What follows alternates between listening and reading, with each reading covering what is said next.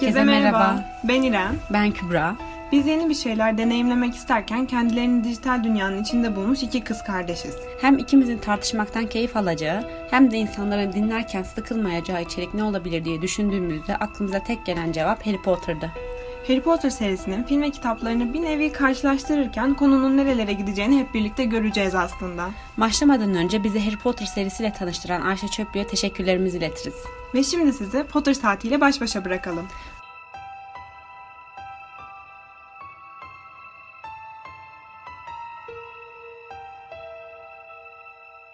Sevgili cadılar, kıymetli cinciler ve biz muggle'lar. Herkese merhabalar. Bu sefer böyle açmak istedim. Peki büyücüleri niye e, atladın? Erkek yani sihirbaz. Cadı dedim ya. Yani sevgili cadılar derken hepsini kastetmiştim. Hayır ama olmaz. C- Bak nasıl biliyor musun? Cadı kadın büyücü. Warlock erkek büyücü demek. Allah Allah. O zaman damarında damarlarında sihirli kan taşıyan herkes. Çok güzel bak. Mükemmel oldu. Hiçbir ayrıştırıcı, hiçbir dil olmaksızın mükemmel bir tamlama oldu. Ee, fark ettiyseniz bugünkü açılış konuşmamda kıymetli cin cüceler dedim. Çünkü artık benim Harry Potter dünyasında en en en sevdiğim karakterlerden bir tanesi ve ölüm beni en çok üzen e, kişilerden bir tanesiyle karşılaşacağız. Bölümün evet. ilerleyen ev zamanlarında. Cin cüce değil ki o, ev cini. Ay, ay pardon arkadaşlar ya, kafam karıştı. Aşağı aşağı. Bir saniye. Senin de bu temel terimlere bir çalışmamız lazım abla. Cin cüceler derken evcil mi kastediyordum ya? Kafam karıştı, kusura bakmayın. Neyse.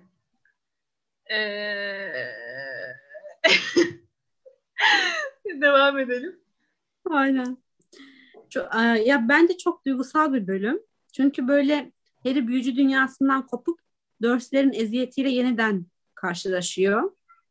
Ve e, bölümde yazar aralara hatırlatma paragraf, paragrafları koymuş.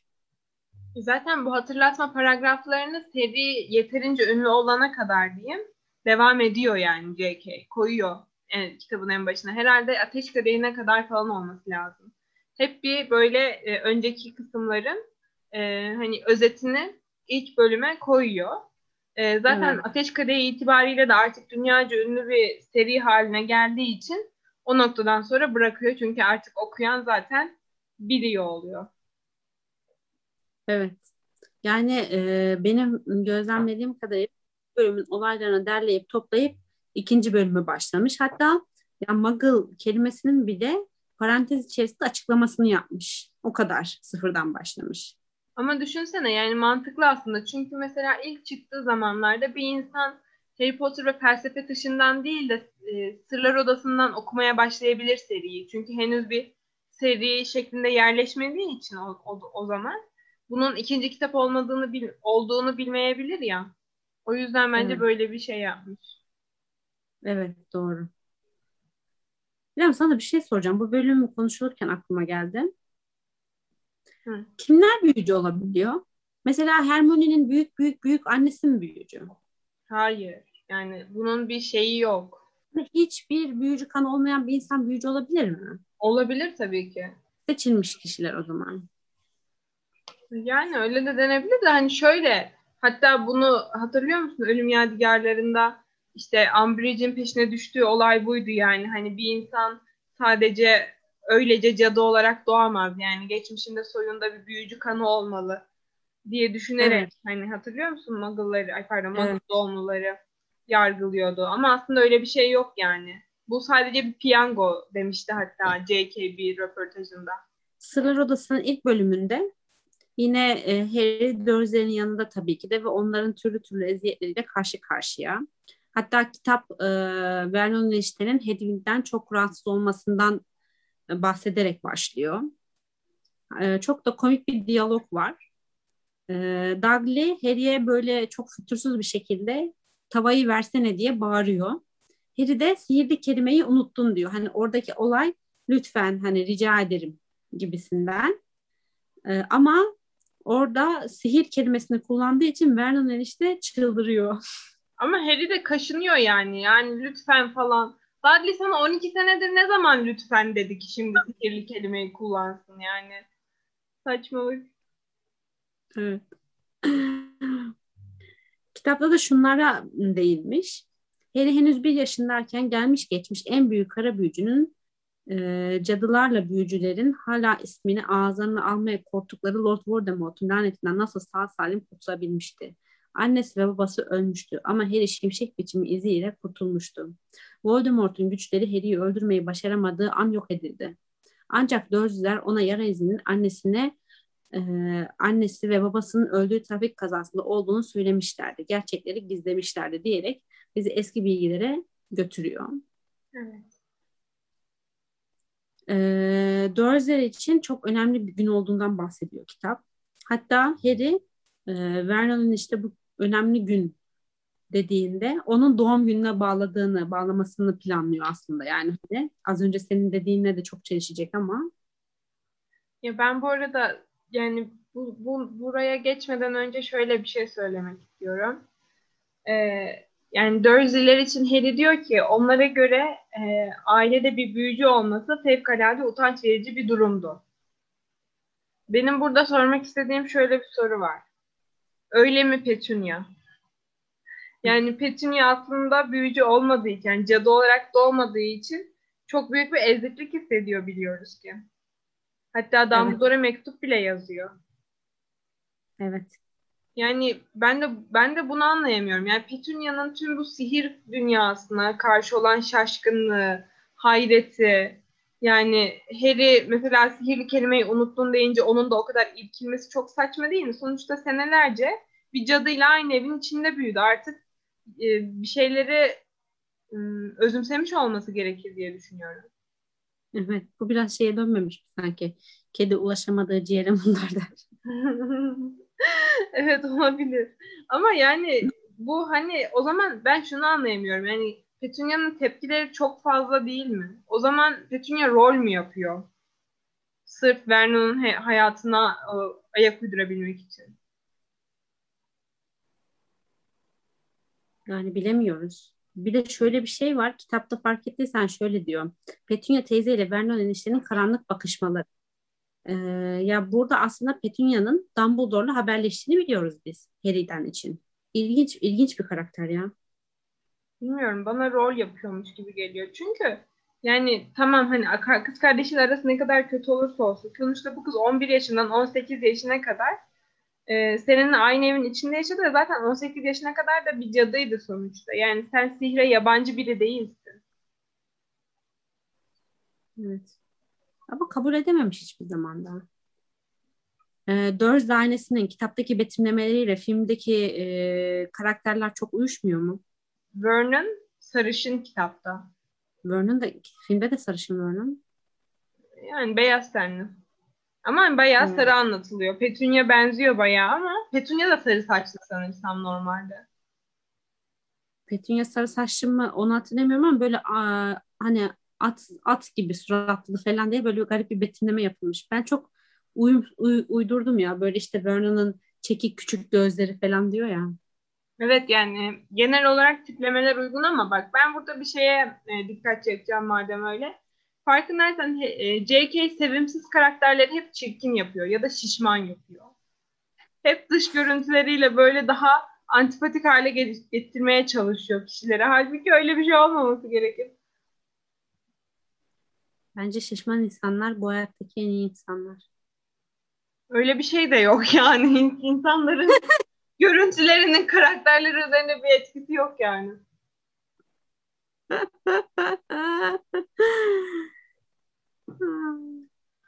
Olabilir. Bilemiyorum yani.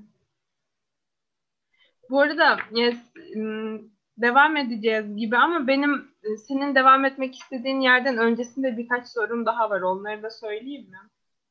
Evet. Şimdi Harry'nin Hogwarts'ı ne kadar özlediğinden bahsediyor ya bir sayfa boyunca evet. falan. Evet. Ee, peki sana soruyorum. Sence Hogwarts yazları da açık olan bir yer olsaydı E, Dumbledore Hı. Harry'nin Hogwarts'ta kalmasına izin verir miydi, yoksa Petunia'nın, yani daha doğrusu annesinin ona sağladığı korumadan yararlanabilmesi için yine de Dursley'lere gönderir miydi? Gönderirdi tabii ki. Eğer öyle bir şey yapsaydı zaten çocukken bırakmazdı ki Dursley'lerin evine, direkt Hogwarts'a alırdı. Hayır, ama Hogwarts açık değil ki alamıyor. Açık olsaydı alabilir miydi? Açık olsaydı almazdı. Ama bu çok büyük bir acımasızlık değil mi? Sonuçta Hogwarts da yani gayet güvenli bir yer. Güvenli ama bence almazdı. Sence? Bence Dumbledore olduğu için almazdı yani. Dumbledore'un illa bir planı varmıştır da. Yani, ama yine de çok acımasızca yani öyle e, şey bir yere göndermesi tekrar çocuğu. Nasıl denir? Yani yetimhaneye gitse bu kadar acı çekmez yemin ediyorum. Yemek vermiyorlar ya çocuğa. Ama fark ettiysen ilk kitabın ilk bölümlerinde de şunu da konuşmuştuk. Hatta sen demiştin. E, sence e, şöyle bir soru sormuştun. Sence Dumbledore'un Dursley'e bıraktığı mektupta ne yazıyor? Ona olan olaylar mı, yoksa ona bu şekilde kötü davranılması mı? Evet. Belki de bunu istiyor gerçekten. Evet, belki de gerçekten. Peki bir de şöyle bir sorun var. Hogwarts'ın, ay Hogwarts'ın yazın kapalı olması ile ilgili. O zaman hocalar nerede yaşıyor?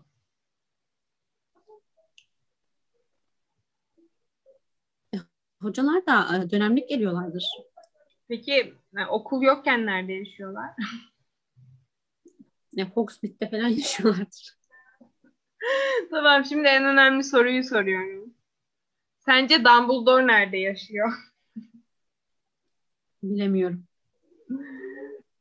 Ya çok merak ediyorum. Belki de e, okulun yakınlarında çok muhteşem, görkemli bir e, kalesi vardır Dumbledore'un. Belki de okulun lojmanları vardır. Bence lojmanları yoktur da, hatırlıyor musun? Slughorn e, bir oda istiyordu Dumbledore'dan. Orada evet. Yatıyordu. Her öğre- öğretmenin öyle bir odası var bence, ama yine de bir evleri de vardır gibi hissediyor insan. Vardır. Bir memleketleri vardır herhalde bu adamların da. Şimdi e, ilerlemeden önceki son sorumu daha, son bir sorum daha var. Onu da sorayım. Şimdi biliyoruz ki yani Voldemort'u yenmeyi başarmış e, tek büyücü Harry, değil mi? Şu şu zamana kadar. Ve Harry de daha o zaman bir yaşında bir bebekti. Evet. Ya o zaman şimdi bu, e, kimse nasıl olduğunu anlayamamasına rağmen Harry'ye nasıl böylesine güvenmişler? Yani kontrollü bir kötü güç, kontrolsüz bir güçten daha iyi değil midir? Yani Voldemort'un tamam durmuş olması iyi bir şey, ama Harry'nin ne yapacağını da bilmiyorsun. Bu kadar öngörülemez bir güce güvenmek de biraz, ne bileyim, bence delilik, pervasızlık gibi geliyor bana. Ama yani şöyle, güvenme derken e, tüm zamanların en kötü karanlık büyücüsü e, bir çocuğun karşısında yok oldu. Dolayısıyla bu zaten ona bir kötü bir büyücüyü yok ettiği için o onu kahraman yapıyor. Ayrıca fark ettiysen Keri Tanesi bölümünde e, şeyden konuşmuştuk. E, Harry'nin bu durumları atlatıp atlatamayacağından. Yani durumlar daha da farklı olabilirdi, değişebilirdi. Yani Harry de bu kadar e, mesela iyi bir insan olmayabilirdi. Ama bu yaptıkları kumar oynamak Harry'nin üzerinde. Ama, ama Dumbledore'un kontrol altında olmadığını nereden biliyor? Ama kontrol altında olduğunu nereden biliyor? Yani ben bu belirsizlikten bahsediyorum zaten. İşte diyoruz ya hani mesela kilit aynasının karşısından tesadüf çıkmadığını, onu denemek için, sınamak için yaptığını, birkaç durumları yine bu şekilde. Ben sadece Dumbledore için demiyorum. Yani mesela Voldemort'u öldürmüş bir büyücüyü görünce herkes elini sıkıyor, sırtını sıvazlıyor ya. Yani hmm. Harry'nin nasıl yaptığını bilmeden bu kadar öngörülemez, güvenilemez bir gücün arkasına düşmüş olanlardan bahsediyorum. Dumbledore'u ayırıyorum buradan. Hani onun bir takım planları vardı her zaman. Yani bir şuradan da kaynaklanıyor olabilir. Annesi babasından da kaynaklanıyor olabilir. Tamam, doğru, hani Ee, nasıl bir karakter çıkacağını bilmiyorlar, ama sonuçta annesi de bu yoldaşlığın en önemli iki üyesi. Evet, haklısın. Hani, ben bunu düşünmemiştim. Onlardan gelen, hani onların çocukları olduğu için bile bir saygı duyuyor olabilirler. Evet, biraz bence de geçmişiyle alakalı. Yani soy ağacıyla mı demek lazım? Evet. Evet. Ya bu arada soyadınca e, aklıma bir şey. Geçenlerde hmm, hangi bölümdü ya? Ölüm Yadigarları bölüm ikiyi izliyorum. Bu Snape'in gözyaşları var ya. Hani Snape'le alakalı birkaç teorimiz vardı ya, annesiyle alakalı falan, babasını bilmiyor. Kitapta nasıl bilmiyorum, o bölüme bakmadım ama filmin o Snape'in gözyaşları bölümünde e, Snape ile Lily karşılaşırken Snape bir ağaç kovuğundan çıkıyor. Hani böyle kimsesiz insanlara derler ya, hani tabiri caizse yanlış olmasın, hani ağaç kovuğundan mı çıktın gibi, hani annesi babası olmayan, ondan sonra hani bir evi yurdu olmayan insanlar için böyle bir tabir kullanırlar ya. Bana biraz değişik geldi o durum. Bilmiyorum ki, ben ilk defa duydum böyle bir şey kullanıldığını. Evet, duymuştum ben daha önce. İlginç gelmişti.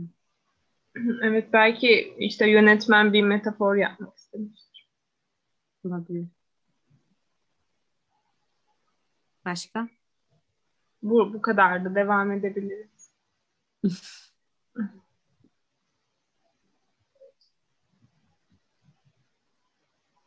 Ee, Harry'nin doğum günüydü ve o gün aynı şekilde Dursley'lere çok önemli bir şey gelecekti, misafir gelecekti. Mason'lar, yanlış hatırlamıyorsam Mason mı?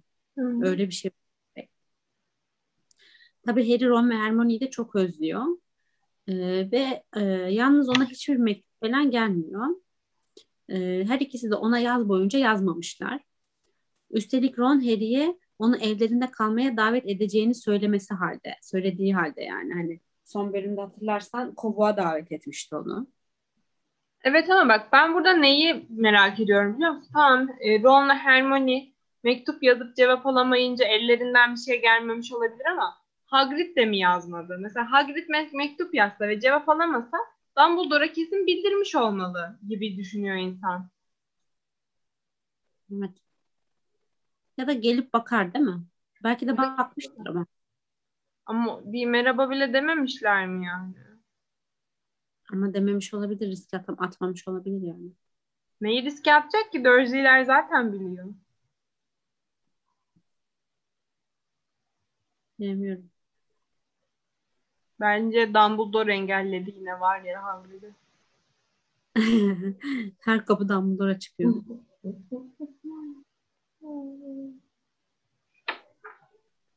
Ee, Harry defalarca Hedwig'in kafesini sihirle açıp onu bir mektupla Ron ve Hermione'ye göndermenin eşiğine gelmişti. Ama böyle bir riske giremezdi. Yaşlı küçük büyücülerin okul dışında sihir kullanmasına izin yoktu. Tabii ki Harry bunu Dursley'lere söylememişti. Onlar da Harry'nin onları birer böceğe dönüştürmesinden korkuyorlardı. Harry arkadaşlarından mektup olmayınca kendini sihir dünyasının dışında kalmış gibi hissediyordu. Hatta Draco'yu bile görmeye razıydı. Az önce dedin ya hani Harry'nin onu onları böceğe dönüştürmesinden korkuyorlardı diye. Hı hı. Burada yine aynı soru aklıma geliyor benim. Acaba Lily'nin zamanında işte genç yaştaki büyücülerin evde büyü yapmamalarına dair bir kanun yok muydu? Yani sonuçta Lily'nin de Hogwarts'a giderken evde büyü yapması yasak olmalı diye düşünüyorum. O zaman Petunia'nın Harry'nin büyü yapamayacağını bilmesi gerekir diye düşünüyorum. Lily isteyerek mi yaptı acaba? Neyi? Büyüyü. Ama büyü yani mesela... yapınca e, yani bu biliniyor ve cezalandırılıyor. Birazdan olacak ya hani. Hayır, onu biliyorum da şunu demek istiyorum. Mesela Lily e, daha Hogwarts'a başlamadan önce aynı Harry'de olduğu gibi hani Ee, yok olan cam bölümünde olduğu gibi ister istemez birilerine e, zarar verebiliyor, kendine zarar veren veya başka büyüler yapıyor ya, acaba Lily'ninki de mi öyle bir şey, yoksa bile isteye yaptığı bir şey mi? Hayır ya, o ben ondan bahsetmiyorum. Zaten ellerine asa almadıkları sürece yaptıkları sihirler için cezalandırılmıyorlar çünkü takip edilebilir bir şey değil. Ama asayla büyü yapmaya başladıktan sonra cezalandırılıyorlar. Yani Lily'nin zamanında da böyle değil miydi diye soruyorum ben. Hmm, anladım. Sonuçta Lily'nin zamanında yasaksa Petunia'nın bunu bilmesi gerekir. Yani evet, doğru. Ya da belki evet. de kanunlar değişti. Olabilir. Ya da belki Lily de söylemedi. Harry'nin izinden gitti. ya da pardon Harry, anne, Harry annesinin izinden gitti. Ama yani Harry annesinin izinden gitse de yani şöyle Lily evde büyü yapamayınca Petunia demeyecek mi? Sen niye büyü yapmıyorsun? Bilemiyorum yani. Hani... Bence kanunlar değişti. Olabilir. Zaten geçenlerde de konuşmuştuk. Kararnameler falan vardı ya. Evet. Ee, Harry tabii ki de Hogwarts'ı çok özlüyordu ve e, dediğim gibi Drago'yu bile görmeye razıydı. Ve geçen yılın sonlarını hatırladı. Voldemort ile karşı karşıya gelmişti. Ee, ve o gücünü yeniden kazanmaya kararlıydı. Ve Harry e, onun pençesinden kurtulmayı başarmıştı. Sana bir şey soruyorum, soracağım. Hani e, işte diyor ya, anlatıyor işte Harry e, Voldemort sürekli rüyasında görüyordu veya işte geceleri kanter içerisinde kalıyordu falan. Sence bunun adı travma sonrası stres bozukluğu olabilir mi? Ya onun valla tıbbi bir çek- tanımı vardı, öğretmişlerdi bize açıkçası. Üzerinden altı ay geçmiş olması mı gerekiyordu öyle bir şeyler? Ee, şu an çok profesyonel bir yorum yapamayacağım ama bence yani daha ziyade sadece travma sonrası bir akut bir dönem yani. Sonradan iyileşiyor çünkü. Ben not almışım İrem'e sor diye. Keşke İrem de bilseydi. Ama o zamanlar online eğitim alıyordu.